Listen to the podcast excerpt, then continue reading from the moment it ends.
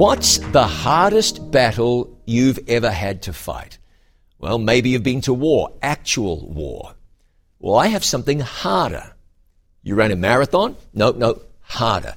You were falsely accused, wrongfully convicted, the victim of racism. Your family turned on you. Your marriage fell apart.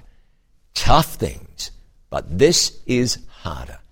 I'm reading from 2 Thessalonians 3 3. But the Lord is faithful, who shall establish you and keep you from evil. I know that keeping from evil is one of the very hardest things you face because while you've survived everything else, this still eats away at you. It still trips you up after all these years. So, how then do you combat evil? The answer is found in the verse itself. But the Lord is faithful, who shall establish you and keep you from evil. See that? God will keep you from evil. That word evil is the same Greek word used in the Lord's Prayer, where Jesus taught us to pray to the Father that He would deliver us from evil. So it's God who does that. He needs your consent.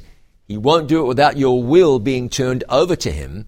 But when you've surrendered and you've prayed and maybe even done something proactive so that evil doesn't cover you like a weighted blanket, God delivers you from evil.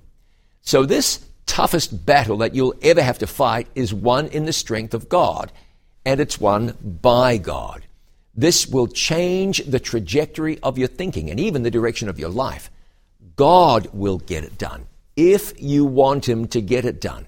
He never fails. So don't fail to call on Him. You'll come up against some tough things in the next little while. That's life. The toughest is sin. But God is able, and with your permission, he will defeat it in your life. I'm John Bradshaw for It Is Written.